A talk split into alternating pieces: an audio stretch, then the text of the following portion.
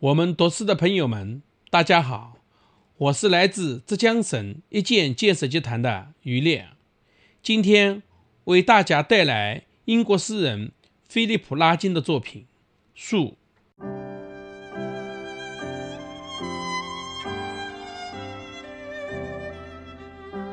树，树正长成新叶，好像某事呼之欲出。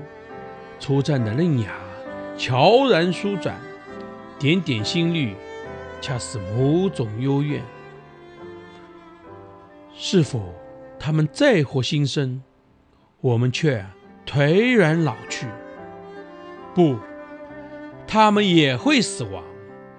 他们猝然一新、年年如是的把戏，正被刻写在树的年轮。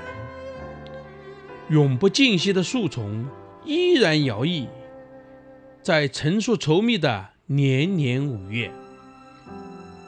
去年伊始，他们是在诉说开始重生、重生、重生。